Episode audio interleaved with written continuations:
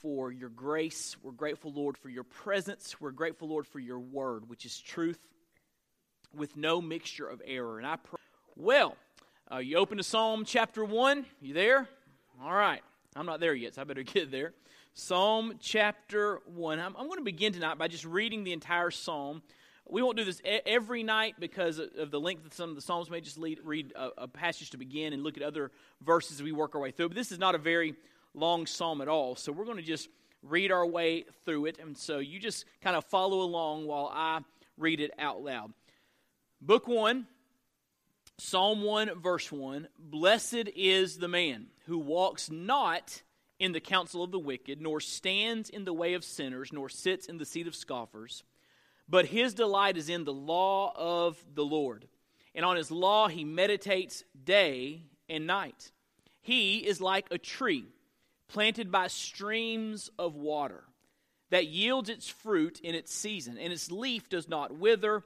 In all that he does, he prospers. The wicked are not so, but are like chaff that the wind drives away. Therefore, the wicked will not stand in the judgment, nor sinners in the congregation of the righteous. For the Lord knows the way of the righteous, but the way of the wicked will perish. Uh, powerful. Isn't that powerful? I love Psalm chapter 1. What a way to kick off our study uh, of the Psalms. I'm going to begin with this statement, and this, this first statement is in your notes, really s- sums up what I believe Psalm 1 is all about. Here it is The Psalms, the, the whole collection of these hymns. I told you last week that the 150 chapters of the Psalms are meant to be, uh, were meant to be songs sung by the Hebrew people in worship. So these psalms are meant to be sung by the congregation of the righteous. The congregation of the righteous. You say, Wade, where did you get that phrase, congregation of the righteous? Well, I got it straight from our text. Did you notice when it said there in verse 5, therefore the wicked will not stand in the judgment, nor sinners in the congregation of the righteous? And so, what the psalmist is doing here is he's saying, these are the people, the kind of people that should be singing these psalms. Uh, I like how uh, how um, Derek Kidner says it. He says it seems likely that this psalm was specially composed as an introduction to the whole psalter. Certainly, it stands here as a faithful doorkeeper confronting those who would be in the congregation of the righteous. And so, what they're saying here is this Psalm 1 serves as a, a, doorway or a gateway into the rest of the Psalms. And the purpose of Psalm 1 is to say, listen, this is the type of person you ought to be. If you want to sing these songs and mean them, you need to be counted in the congregation of the righteous. Now, I want to just kind of hone in on that word righteous for a moment and discuss what that means uh, in the context of all of Scripture. Because if we're not careful, we can read the word righteous and say, well, the congregation of the righteous speaks of people that just are do gooders, right? But there's a lot more meaning in the word righteous. And so if you look there in your notes, I want to sum it up like this We need righteousness as our position and our practice. We need righteousness as our position and our practice. And the Bible speaks of righteousness as a position and a practice. And the first way we need to think about righteousness is as a position. Uh, for example, turn over to 2 Corinthians chapter 5 verse 21. 2 Corinthians chapter 5 verse 21.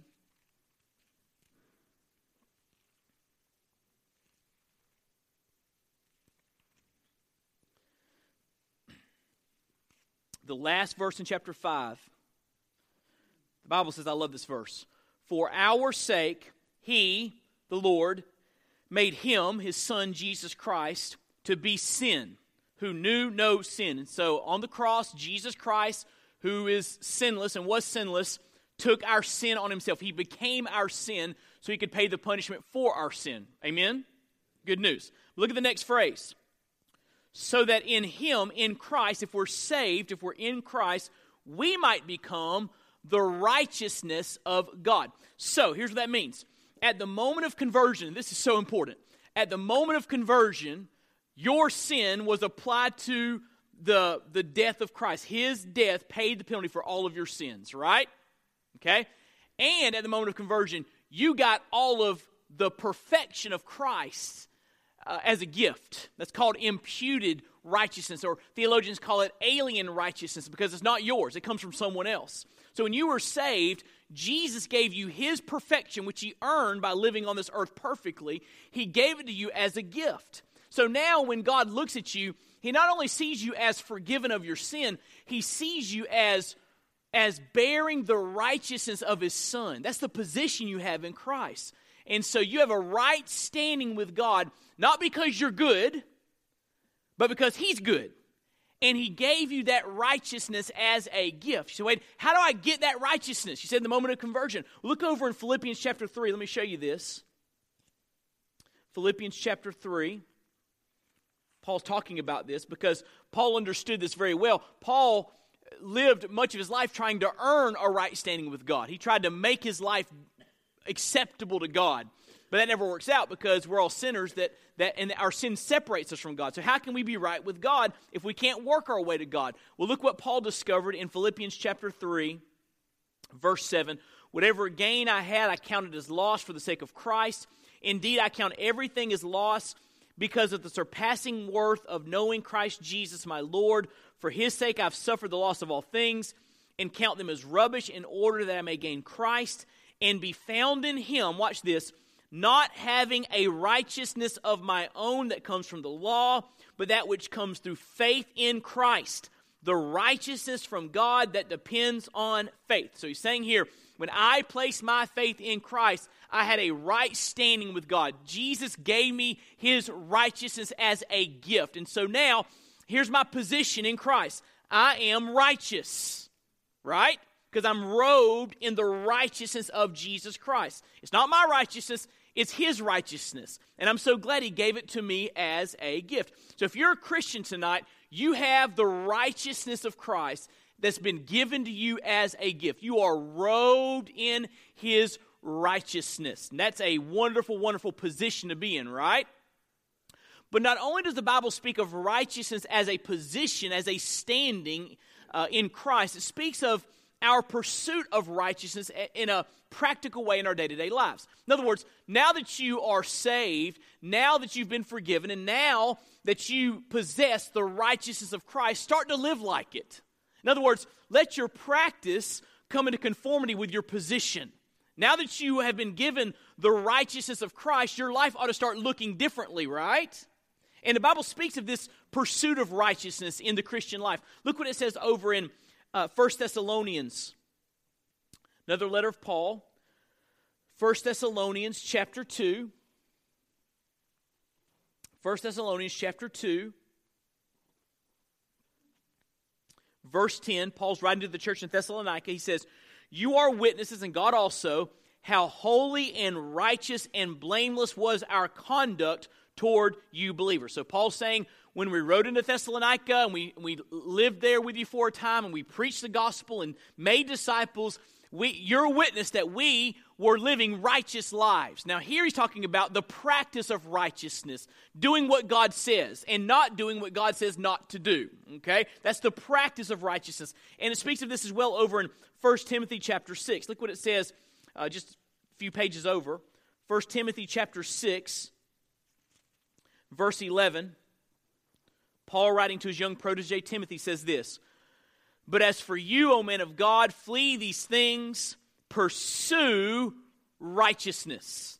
And so, righteousness is a gift from God that is given to the believer in Christ at the moment of conversion. It's a right standing with God, but it's also to be a pursuit for the Christian where we begin to, to bring into conformity our practice with our position. So, Christians who have been forgiven and Christians who have been given the gift of the righteousness of Jesus, the perfection of Jesus, ought to be fervent and diligent about trying to do the right thing. Right? The fact that you've been forgiven and you've been given the gift of righteousness, if that doesn't motivate you to want to do the right thing, what will? Right? We don't we don't try to achieve uh, righteousness to be right with God we try to do righteous things because we are right with God. Does that make sense? We don't try to earn our standing with God. We've been given a right standing with God as a gift, and therefore we're so overwhelmed with gratitude that we want to do the right thing. And so that's what he's talking about here the, the position and practice of righteousness. So going back to that phrase in Psalm 1, when it says the congregation of the righteous, what does he mean? Does he mean folks that just are, that, you know, do good deeds? No. When he speaks of the congregation of the righteous, he's speaking of people that have a personal relationship with God by faith. So they've been given righteousness as a gift, as a standing, but also people, because they've been saved, they want to do the right thing. They are pursuing practically day to day righteousness. That makes sense? That's what they mean by the congregation of the righteous. And so, if you're a Christian and you're and you, and you want to do the right thing, and you're trying to do the right thing, you're trying to live the right way according to the commandments of God, then you're a part of the congregation of the righteous. And the point of Psalm 1 is this if, if, if you want to be in the congregation of the righteous, if, if, if, you, if that's what you want your life to be, here's what it needs to look like. That's what Psalm 1 is all about. And, and, and in essence, the, the, the writer of Psalms is saying here, listen to me, uh, this will help you if, you. if you live this way, this will help you to mean the songs that you sing. It's a gateway to the other Psalms. In other words, let me say it like this Don't pick up this hymn book and sing these songs if you're not concerned about righteousness. That make sense? Is, is it possible to sing Christian songs and your heart not be in it? Is that possible? Is it possible to come to church and your heart not be in it? Absolutely. Over in Isaiah, God says over and over again, He says, You honor me with your lips, but your hearts are far from me. And so he's saying, like, he's basically, Psalm 1 is saying, hey, if you're going to sing these songs and mean them, you need to you need to live a righteous life. And here's what the righteous life looks like. That's why i believe psalm 1 is the first psalm in the psalter. And so as we study psalm 1 what we see emerge is or are we see emerge characteristics of the congregation of the righteous characteristics of the congregation of the righteous so what should the congregation of the righteous look like what should saved folks lives look like it's a good question, isn't it? What should saved folks' lives look like? Well, the answer here is in this psalm. Number one, first characteristic of the congregation of the righteous. And by the way, before I get to it, if you if you have a question as I work my way through, I know I talk fast and something may come into your mind and say, I, I want to know more about that. Just jot it down in your notes, and I'll take some questions at the end of our time together tonight. But here's the first characteristic of the congregation of the righteous people that are not influenced by the ungodly. Those that are part of the congregation of the righteous are people that are not influenced by the ungodly. Look what it says there in verse 1. Blessed is the man who walks not. Everyone say not. Who walks not in the counsel of the wicked, nor stands in the way of sinners, nor sits in the seat of scoffers. That's a, a, a, a progressive way of saying there's a progression here. He goes from sinners, to, I mean, wicked to sinners to scoffers. The progression here is saying the, the, the, the righteous person, the person that is, that is saved, right with God, and pursuing righteousness in their day to day life, is not influenced by the wicked, not influenced by the sinners, not influenced by the scoffers.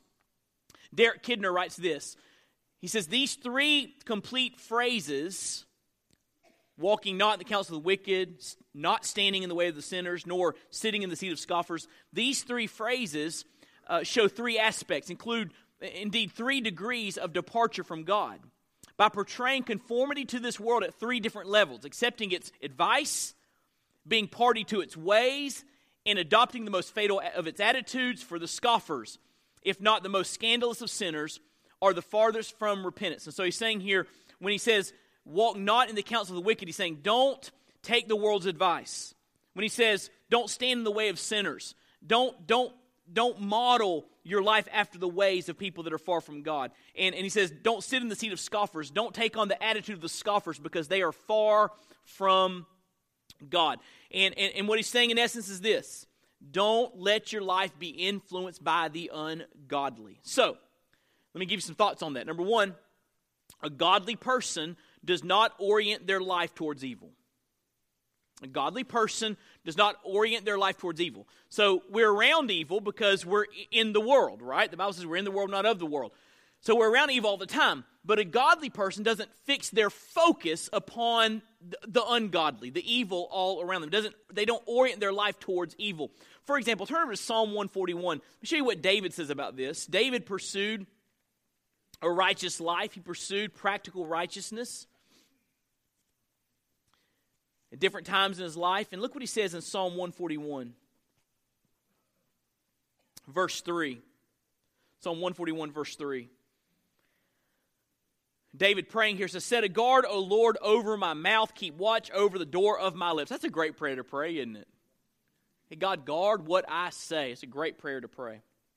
Do not, now watch this, do not let my heart incline, turn toward, be interested in any evil, to busy myself with wicked deeds, in, in company with men who work iniquity, and let me not eat of their delicacies. In other words, saying, don't let me become enamored with ungodly folks.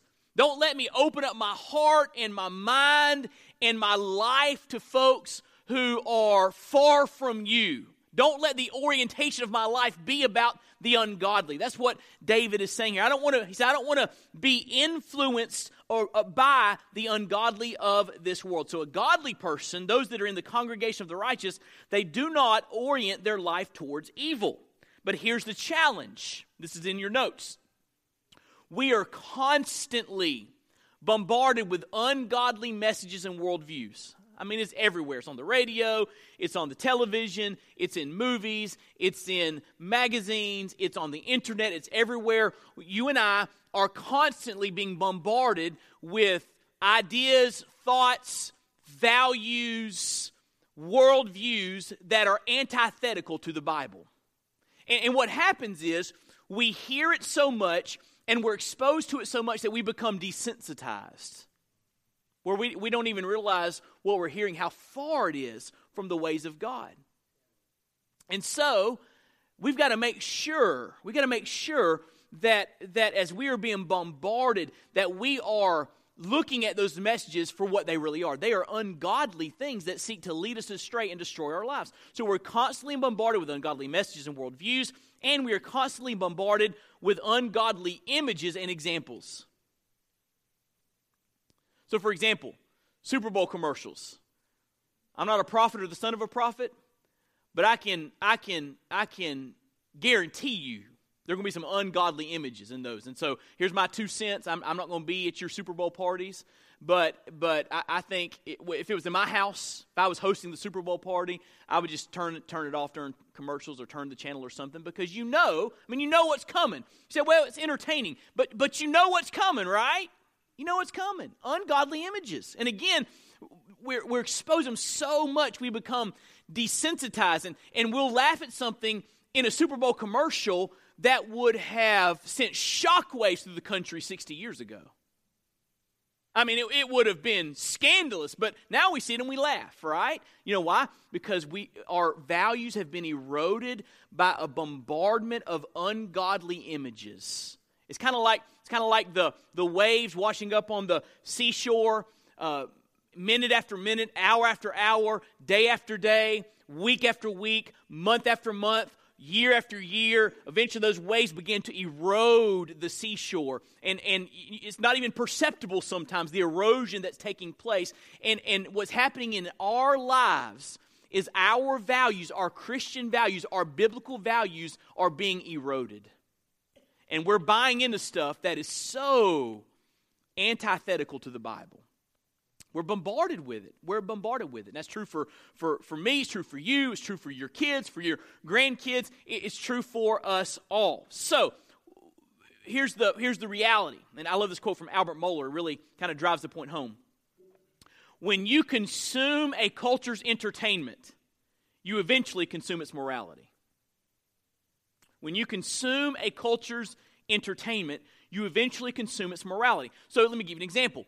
Uh, you know, we were uh, sh- we were horrified by the decision the Supreme Court made this past summer legalizing same-sex marriage. Uh, a redefinition of what marriage even is, and that was a uh, it was a very difficult thing to see our country do, and and and, and it was a, a, a very um, a very troubling time in our nation. It still is. The aftermath implications are going to continue on from that, that ungodly decision by nine Supreme Court judges. But while I was horrified, I was not surprised. You know why I wasn't surprised? I wasn't surprised because you and I have been watching sitcoms and shows for years, and the most engaging characters on the shows are those that are the most immoral. And we, they're, they're funny and we laugh at them, right?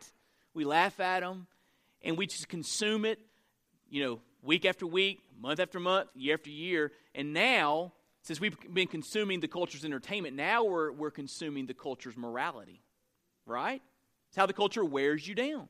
And so we need to need to be aware of the, the ungodly that's all around. So, wait, what do we do? I mean, how, how do we handle this if, if we're being bombarded all the time? How do we live as Christians in an ungodly culture? Here you go. Ready?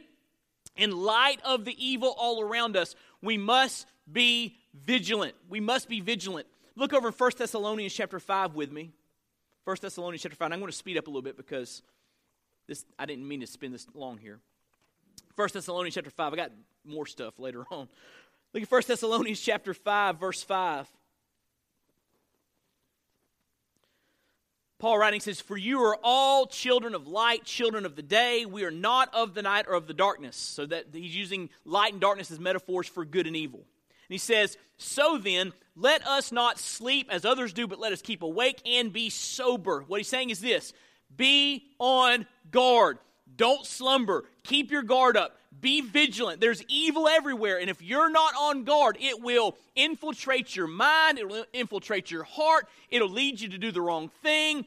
Be on guard. Be vigilant. You and I need to be so vigilant in the bombardment that's taking place in our in our own individual lives, in our families' lives, in our kids' lives. We need to be vigilant. Let me tell you, one way I try to be vigilant, I have a, a pastor friend, and he's, he's a good buddy. And, and we, we try to meet once a, a week, uh, in early one morning. And, and when we meet, we ask each other some really hard questions about, about our walks with Christ, how we're doing with our thought life and what we're viewing and, and what we're thinking, how we're treating folks, and, and just, some, just some really penetrating questions. And, and I know that accountability is coming. I know that, that every week this pastor friend of mine is going to ask me some tough questions, and it makes me examine the way I'm living in my life. It, it helps me to be vigilant because I know the questions are coming, right?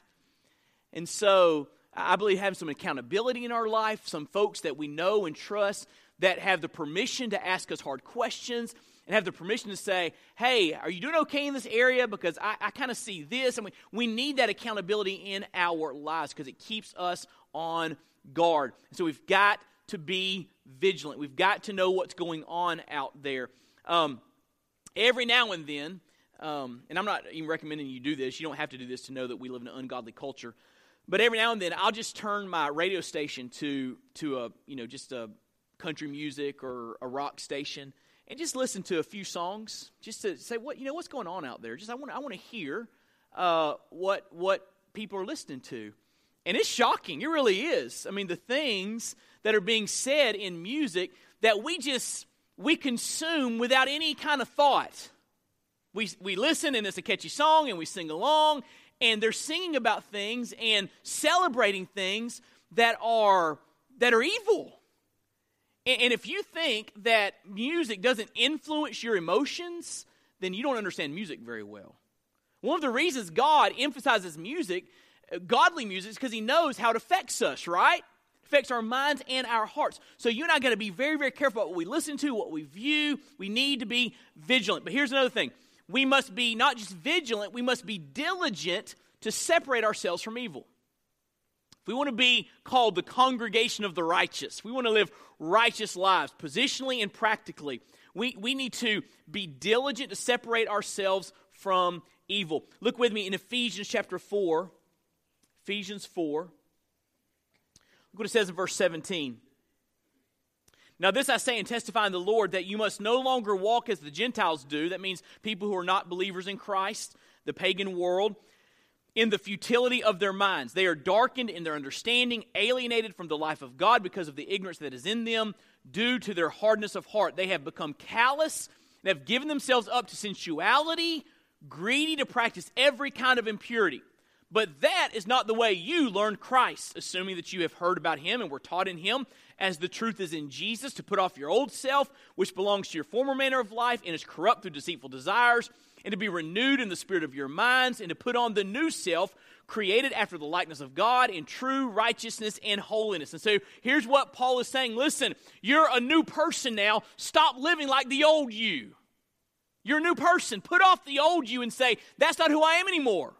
God, help me not to give in to my old self, my sin nature. Help me to go in the new direction and live like the new person that I am. He's saying, uh, let your practice come into conformity with your position. You are a saint, the Bible says. You have been given the gift of righteousness. You are born again. You are redeemed. It ought to affect the way you live your life, right? Right? Quiet on that one. It ought to. I mean, our lives, and I don't mean this in, in a weird way, uh, or, or I mean, some people can be weird and annoying. I don't mean this at all. But, but our lives ought to look different than the world. Shouldn't they? If we're new people and we're, and we're not giving into the old sin nature, the old self, if we're going in a new direction, our lives our, our, marriages, our families, our the way we treat people on the job, our neighborhoods, uh, it, ought to look different. It ought to look different because we are new people in Christ. So be diligent to separate yourselves from evil. And let me show you one more passage. Turn over, over 2 Corinthians chapter 6. 2 Corinthians chapter 6, verse 14. I quoted this in my sermon on uh, Sunday, but it again drives home this point. 2 Corinthians chapter 6, verse 14.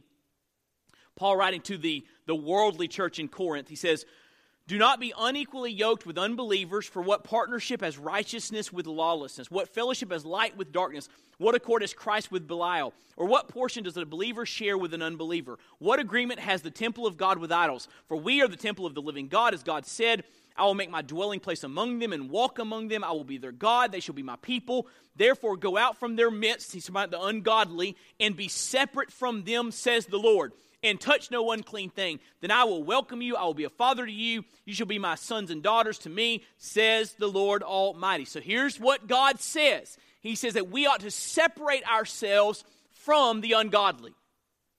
There needs to be boundaries, listen, between our lives and those who are evil or do not have um, the, the, the, ways of the Lord uh, as on the front of their heart and their mind. Now, but here's a good question because the Bible says separate, right? So, what should we do when we come across evil? I just said it. Separate, all right? Okay, so let's say it again. So, what should we do when we come across evil? Separate, all right. Now, what about Jesus? He was called a friend of sinners right? Went and sat and had dinner with Matthew and his friends and Zacchaeus. So what about that? So so how can we be like Jesus and be a friend of sinners and yet separate from evil? You ever thought about that one? That's a dilemma, isn't it? And here's the here's the matrix I've come up with to help us discern how we handle that. Okay? How we can separate from evil and yet be friend to sinners so we can point them to Christ. All right? Here's the matrix. You ready? Ask yourself this question who's having more influence in this relationship? If I'm influencing them towards Christ, I need to continue that relationship, invest that relationship, you know, continue to point them to Christ because God's giving me an open door in their life to be a good influence. Okay? But if they're influencing me more than I'm, I'm influencing them, it's time to build some separation in your life and get some accountability in your life. And if you do talk to them about the Lord, maybe have a friend with you or you know an accountability partner with you. But the question you need to ask is, who's having more influence in this relationship? And, and, and if you're around a group of folks and your intentions were great, but they're having more influence on you than you are on them, and just be honest with yourself, it's time to put some distance between you and them. Because the Bible says the, that the one who walks with wise men will be wise, but the companion of fools will suffer harm. That's what it says in Proverbs 13. The companion of fools will suffer harm. So it's about influence. Jesus ate with sinners, but guess what? They weren't rubbing off on him, he was rubbing off on them. Can I get an amen? right?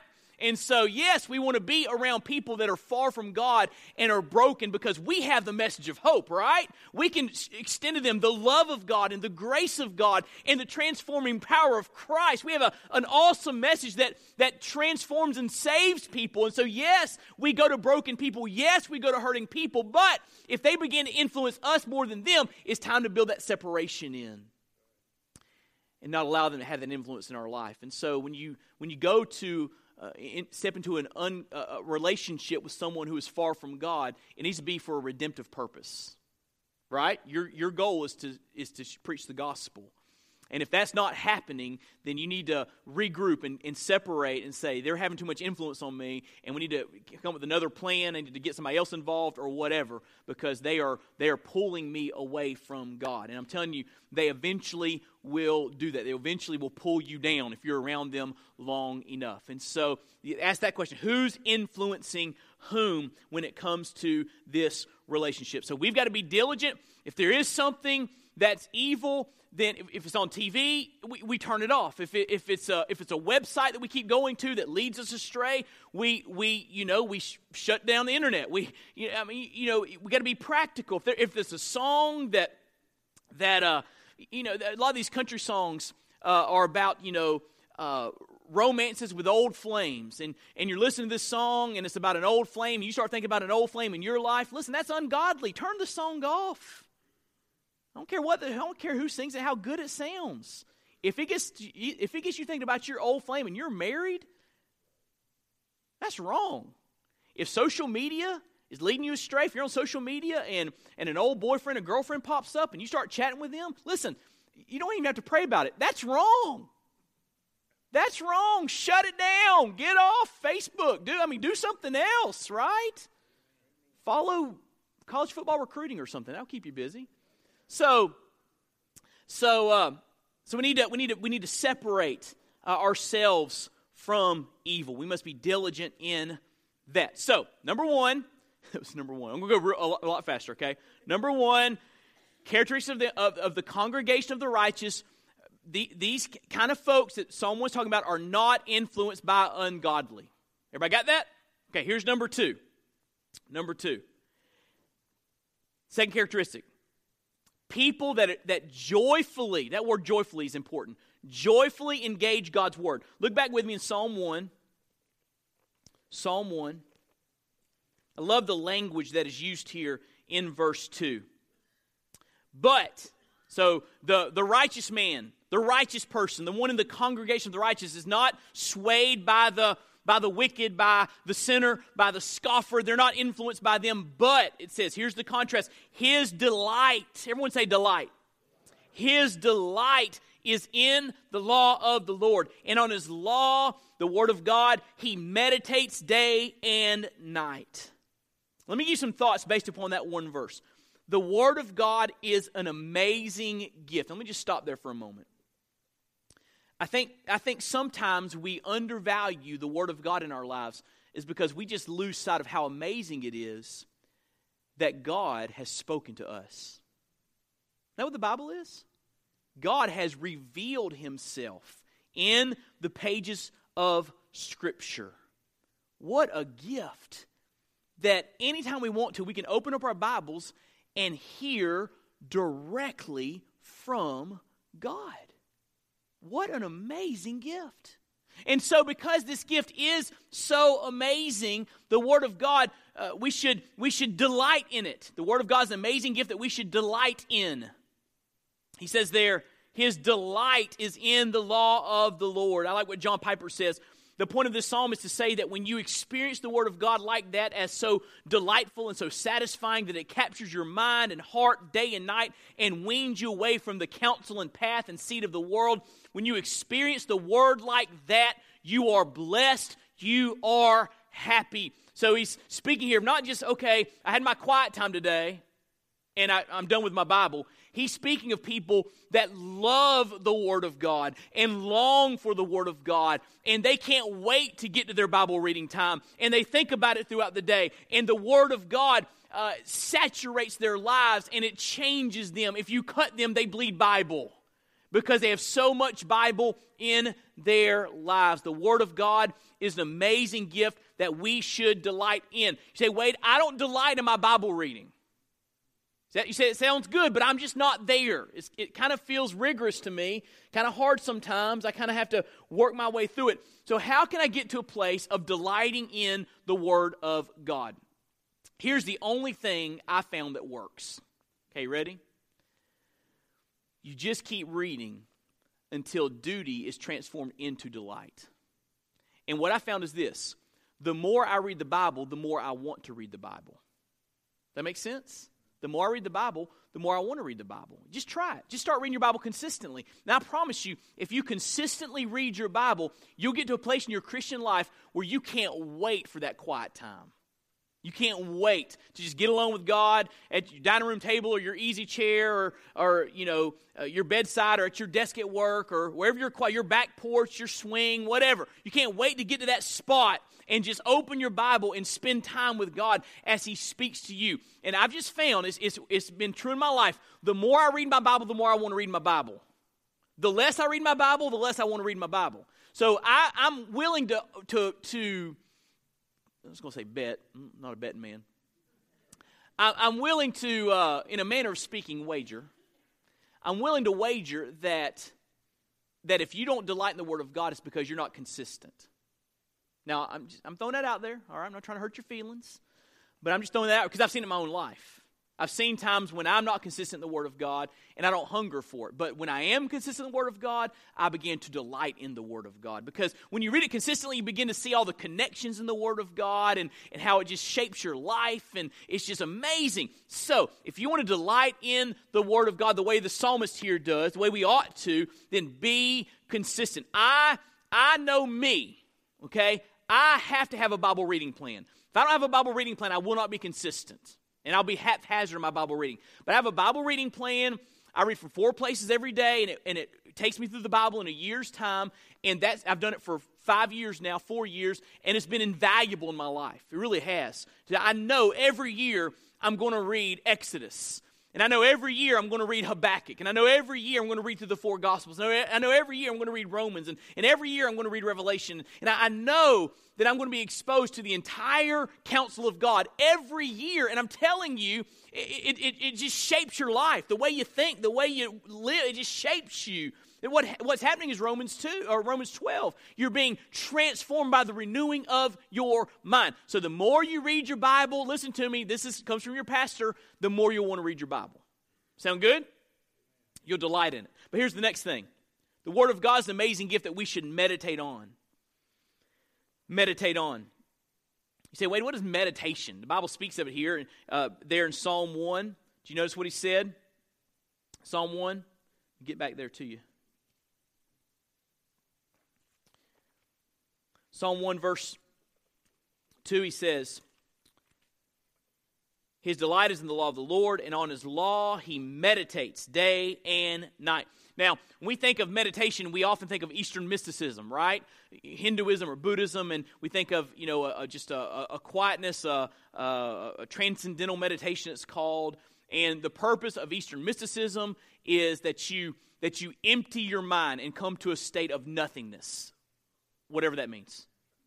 I don't know how you come to a state of nothingness, but that's what that's what they're teaching, and so I don't recommend that. Okay, because I believe if you empty your mind of Jesus, then another spirit's going to want to take that, that take the place. But anyway, that's another sermon. But here's the deal biblical meditation is not emptying your mind, biblical meditation is filling up your mind. It's focusing your thoughts on the Word of God. That's what meditation is. Uh, Warren Wiersbe says it like this Meditation is to your inner person what digestion is to your body. You make the Word a part of your life and you grow. All right, so we, we're, we're internalizing the Word of God when we meditate. So I'm going to answer this question quickly. How do I meditate on Scripture? How do I do this practically? Okay, I want to be like the psalmist here. I want to be like the congregation of the righteous. I want to delight in the Word of God. I want to meditate day and night. How do I do that? Well, I've got an acrostic there, the word meditate. Everybody see that? M E D I T A T E. And every letter there gives you a, a, sentence or, or a word or phrase that helps you to understand how to meditate. Number one, first, the, the, the, the M there is memorize. memorize. The easiest way to think about the Bible is to memorize the Bible so it's right there when you need it, right? When you're driving down the road, you can, you can think about the scripture that you have memorized. So memorize the Bible. You say, Wade, I, am not good at, at Bible memory. Well, just try a verse a week. And if you did a verse a week and really learned it, you'd learn 52 verses this year if you start in January, right? That'd be better than nothing, right? Start there.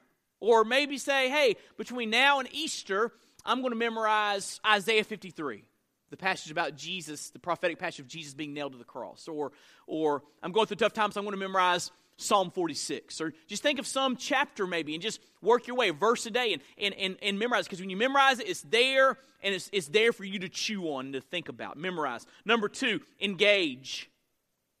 Engage. By that I mean, when you read the Bible, ask yourself these questions Who, when, what, why? Who's writing this?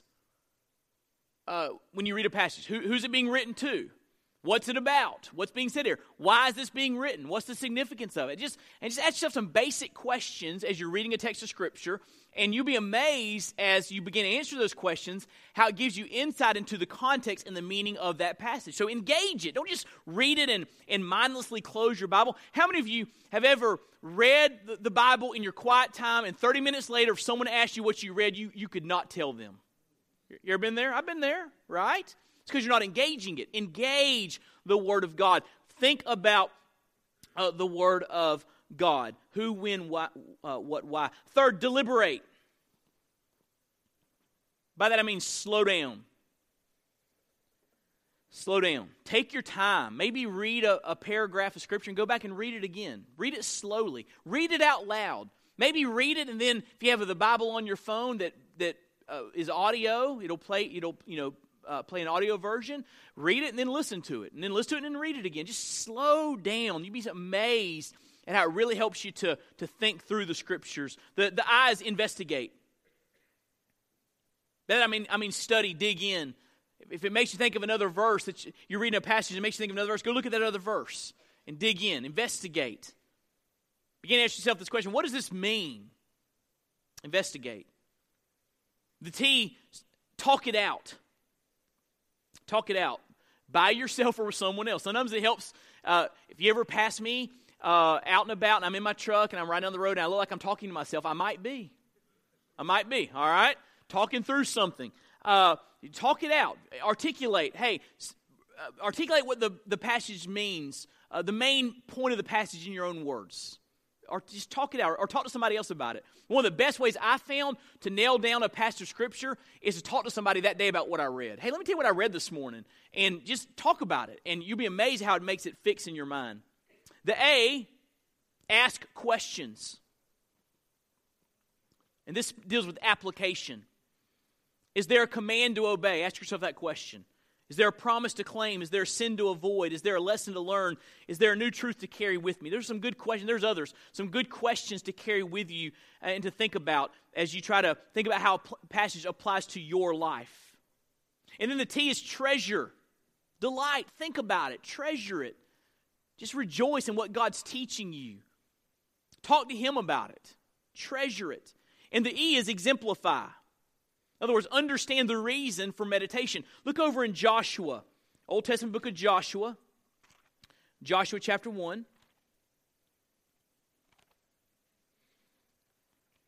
By the way, Lord willing, when I finish the book of Acts, we're going to start a study on Sunday mornings in the book of Joshua. So, little insider information because you came tonight. All right? Hey, on Sunday, if you're sitting by somebody that didn't come tonight, you can say, I know something you don't know. I know what we're preaching. I, I know what Brother Wade's going to preach on next. All right. All right, Joshua chapter 1. Look what it says in verse 8. This book of the law shall not depart from your mouth, but you shall meditate on it day and night. Watch this, so that you may be careful to do according to all that is written in it. Meditation is not meant to just make us biblically literate and smarter. Meditation is meant to change the way we live our lives, right? How does this text affect my life?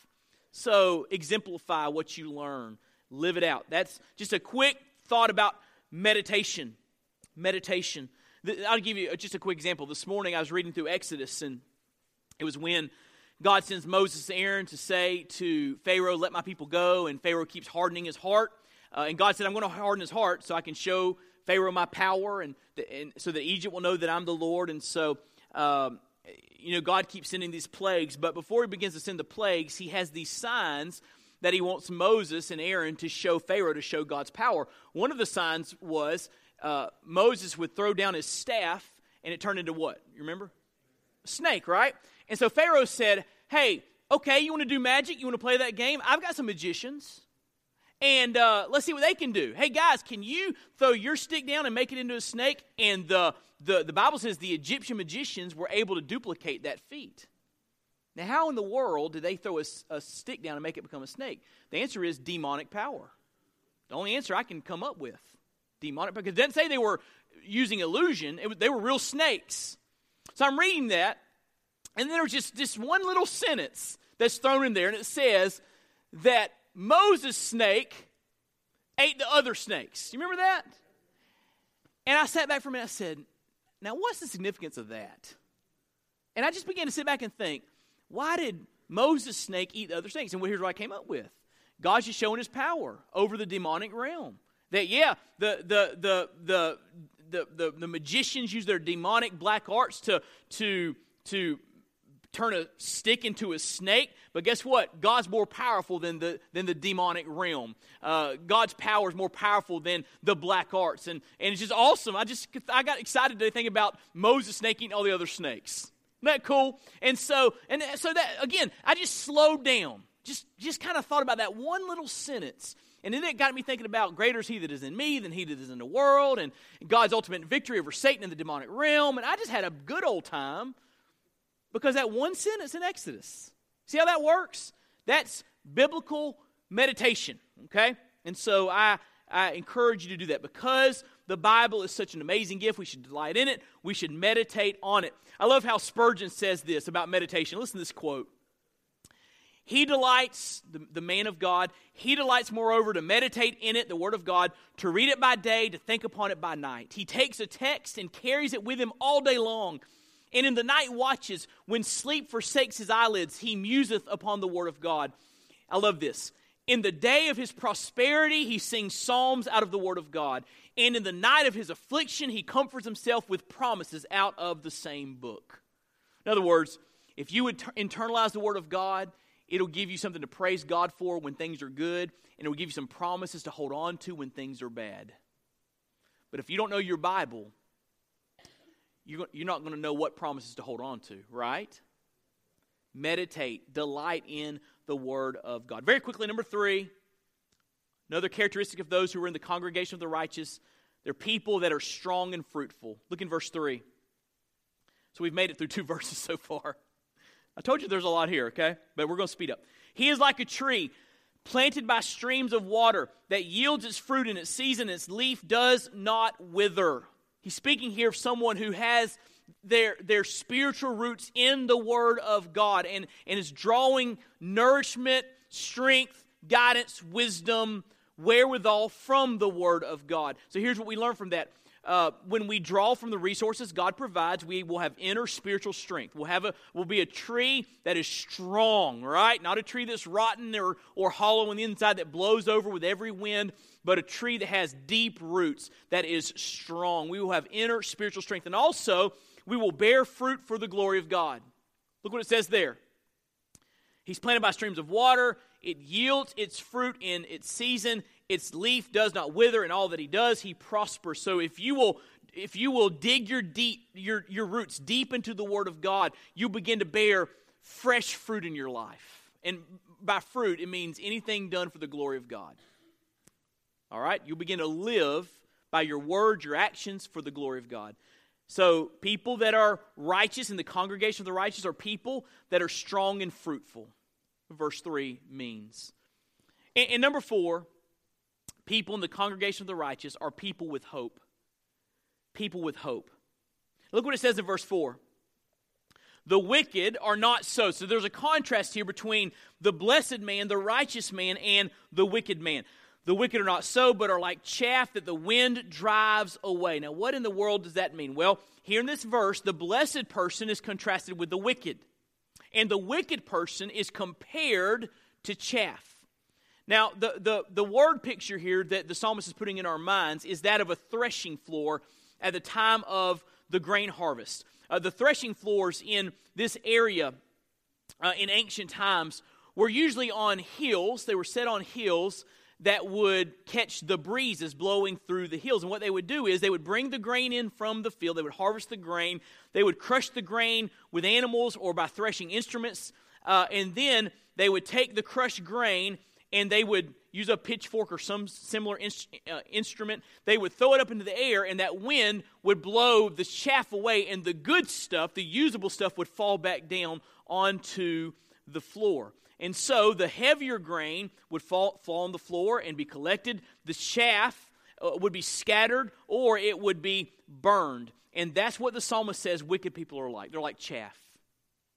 Their, their life is just, just empty it's just they're just blown away and they're living a futile life. So the chaff pictures the empty, futile life of unbelievers. The chaff pictures the empty, futile life of unbelievers. Chaff was was was not counted as worth holding on to. And the, listen to me, the life, the life that is far from God is an empty life. I don't care how good it looks on the outside. The, the, the person that is living far from God is living in futility, and they may not even know it. But also, this pictures the coming judgment. Chaff would be burned. Look what it says in the next verse. Therefore, the wicked will not stand in the judgment, or sinners in the congregation of the righteous. The Lord knows the way of the righteous, but the way of the wicked will what? Perish. He's speaking here of judgment. Just like chaff w- w- would be burned in this day and time, burning is a, a symbol of judgment.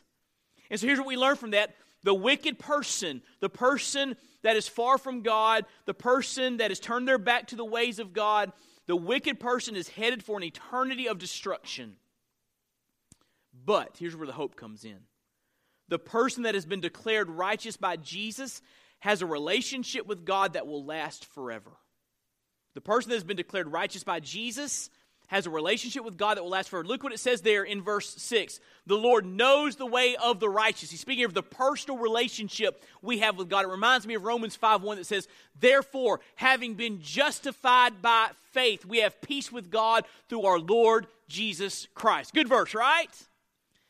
And so, people that are in the congregation of the righteous are people that have hope because we know that when it's all said and done, we will be with, with the Lord forever and not experience destruction. And to close down, turn to Second Thessalonians. I want to show you a verse that really paints a picture of contrast between the end of the saved and the end of the unsaved. Look what it says over in Second Thessalonians chapter 1 verse 5.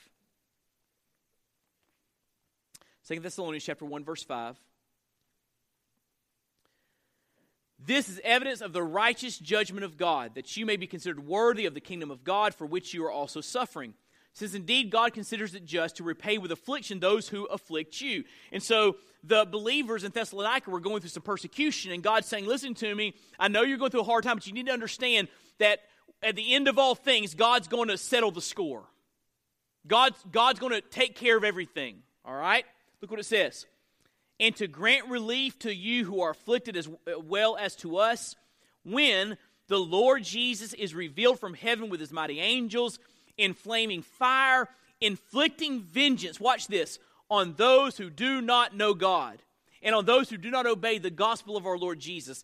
They will suffer the punishment of eternal destruction away from the presence of the Lord and from the glory of his might when he comes on that day to be glorified in his saints and to be marveled at among all who have believed, because our testimony to you was believed. So, which group would you rather be in?